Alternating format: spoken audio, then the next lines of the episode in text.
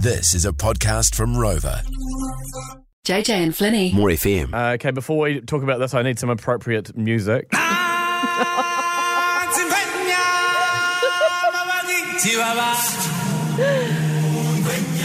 This is crazy, eh?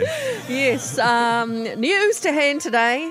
It's we shouldn't really be laughing too much because it's pretty serious. This man did this, but a man did break into the rhino enclosure at Auckland Zoo this afternoon and took a bath in the pond.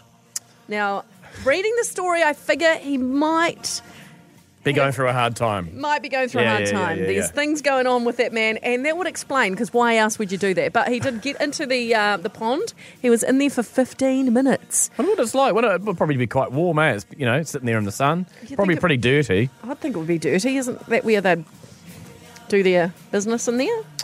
Um, I mean, well, do, I do don't know. rhinos pee in the pool? I haven't asked them, to be honest. Luckily, the uh, the rhino and the antelope that was in there, they sort of kept away from the man and went went, went over to the far Yeah. end of the the area uh, because he wasn't quite in a good state. No. But um, but he was in there having a bath. He got underneath the water. He washed his face, his head, and it's pretty crazy. If you'd like to see this story, and there's Hmm. even someone captured a picture of this guy, uh, you can text zoo to five five nine. Um, we've actually uh, asked the rhino just before the show um, what he thought about the whole ordeal, um, and this is what he said.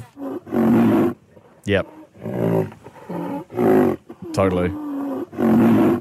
No, it's understandable, yeah. Okay, cool. Yeah, so that's what he thought about it. What, what, can you can you Uh, translate? translation. Um, it- oh, initially, I was startled, but then me and me an antelope mate, um, Andy the antelope, went to the other end and just hung out there till he buggered off. cool. Okay. Okay, uh, well the man has been arrested and nobody was hurt, not including the animals. okay. so Yep.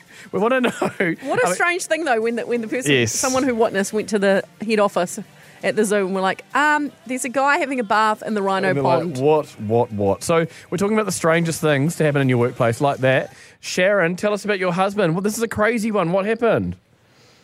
He works at um, a car dealership and they were doing a pre delivery inspection on a car that had just arrived from the port and they couldn't find the second key for it and they were looking around and the technician popped the boot and inside the boot were 12 bricks of cocaine. Wow. Wow. He quickly put the boot down and Yeah. took the car out the back and Yeah. Mm. went to go and get the dealer principal. And while this was happening, two guys drove up in another car, jumped out, used the second key to open the boot, took the coke out, and left. So when you say, were these like massive sort of big bricks of cocaine? So it would have been worth, well, I, I'm guessing hundreds of thousands of dollars or something. Yeah. Wow. And what happened after that? Did they tell the police? Obviously. Yeah, the police came and they put the car on the back of a tow truck and took it away. And Did they catch the? Did they catch the uh, bad I- guys? we don't actually know what yeah. happened. after Great. this. Yeah. God. Well, so what had the car arrived on a boat from somewhere? Yeah, it was a brand new car and Oh. it had gone into the ports. And normally, when the transporter brings them, they would be left outside overnight, Mm. but this one got locked in the workshop. Mm. So they had a GPS tracker in it and Oh. were just waiting for it to be parked outside. That is fascinating. Wow. So someone who put the car on the boat at the other end was in on it, obviously. Well, yeah, probably at the port. Well, somebody. somebody. Mm. Oh, God, Wow. We could make a, there could be a Netflix But you don't documentary kind on of think this. this sort of thing happens here. I know. That's why it's so ex- interesting. It's kind of exciting, but like not, not in a good way. That could, you're totally right, Jojo. That should be a Netflix series. Hey, Sharon, thank you so much for sharing that amazing story. I think you're uh, definitely a contender for caller of the week with that one.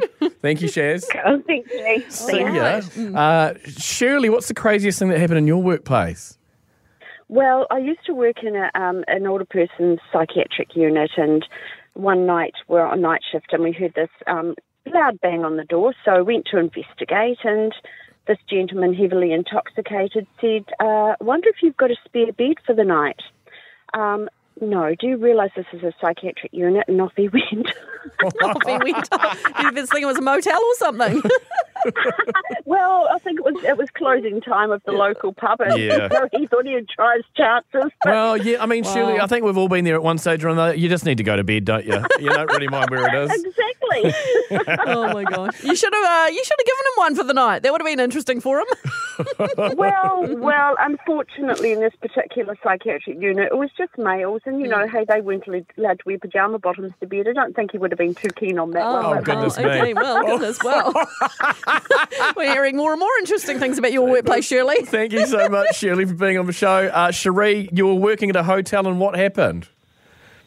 Um, yeah, it was not long after 9 11 happened, and um, uh, this guy was one of the managers at working late shift, and two guys rocked up, and he just didn't feel right about them. So he watched them unload their car um, down in the garage to take up to their room, and there was a whole lot of boxes. So he called the police and just said, I'm not feeling comfortable with this.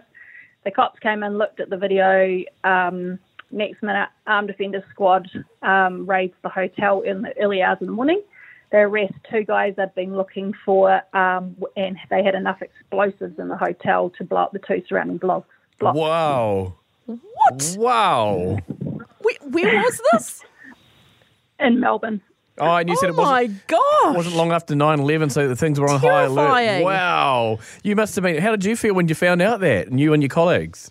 Uh, well, let's just say the manager went off on stress leave for about Yeah. a week. Oh, I bet. and I was the I was the telephonist in the morning that um had to, yeah answer all the incoming news people, and I was Yeah. declining to comment.